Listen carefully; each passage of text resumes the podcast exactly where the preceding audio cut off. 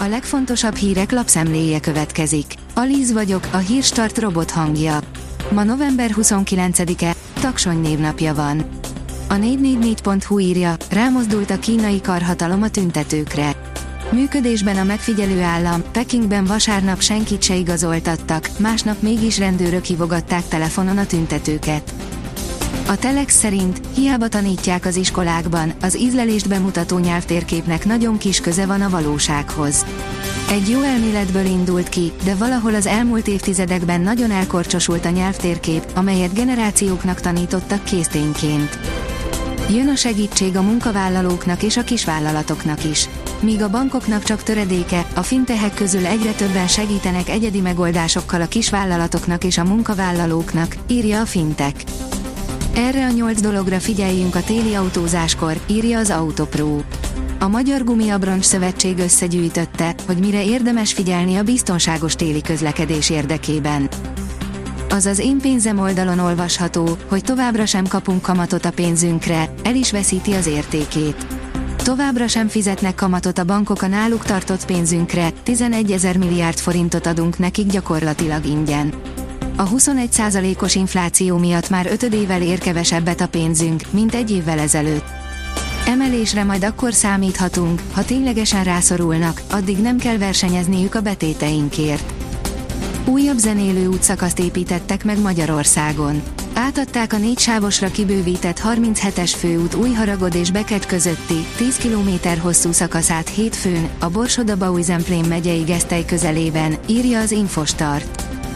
Az F1 világ szerint, Cenc, nem igaz, hogy elkezdték hozzám igazítani az autót. A Ferrari versenyzője, Carlos Sainz határozottan cáfolja, hogy az olasz istáló idei autóját úgy fejlesztették, hogy az jobban kedvezzen neki az idény előre haladtával. Azt mondja, egész egyszerűen megtanulta, hogyan kell vezetni az F1 75-öst.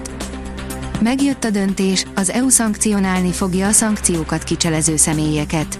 A tanács hétfőn egyhangú szavazással elfogadta azt a határozatot, amelynek értelmében az Oroszország ellen meghozott korlátozó intézkedések megsértése felkerül az Európai Unió működéséről szóló szerződésben szereplő uniós dimenziójú bűncselekmények listájára, írja a portfólió. Egy népszerű őszi zöldséggel az erősebb immunrendszerért és a fogyás elősegítéséért.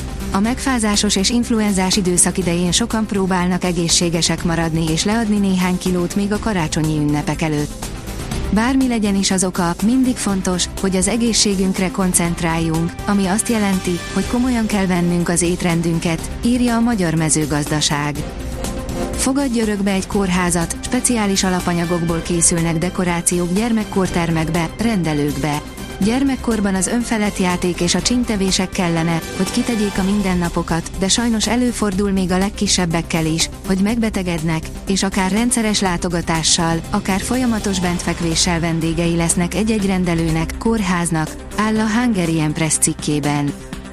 Közösségi gyűjtésből venne ratrakot az osztrák síterep. Október közepén indította crowdfunding kampányát a karintiai drejlenderek, akik közösségi finanszírozással szeretnének az idei szezonban egy új ratrakot venni. A cél, hogy 50 ezer eurót összegyűjtsenek, jelenleg több, mint a fele hiányzik még az összegnek, áll a síelők cikkében. Az Eurosport szerint foci VB csak a győzelem érhet biztos továbbjutást az Irán-USA meccsen, kövesd nálunk élőben. Mindkét együttes a győzelemért lép pályára az Irán Egyesült Államok mérkőzésen, az amerikaiak csak három ponttal juthatnak tovább, míg ázsiai riválisuknak szintén a siker jelentené a biztos nyolcad döntőt. Az összecsapás politikai szempontból is pikáns, a minap egy címer nélküli iráni lobogó keltett feszültséget a két ország között.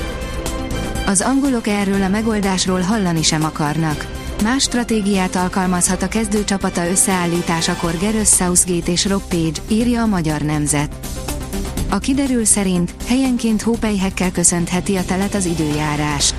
A hét utolsó napjain több helyen is eshet az eső, főleg pénteken van esély a halmazállapotváltásra a nyugati és északi megyékben. Síkvidéken megmaradó hóréteg nem valószínű. A Hírstart friss lapszemléjét hallotta.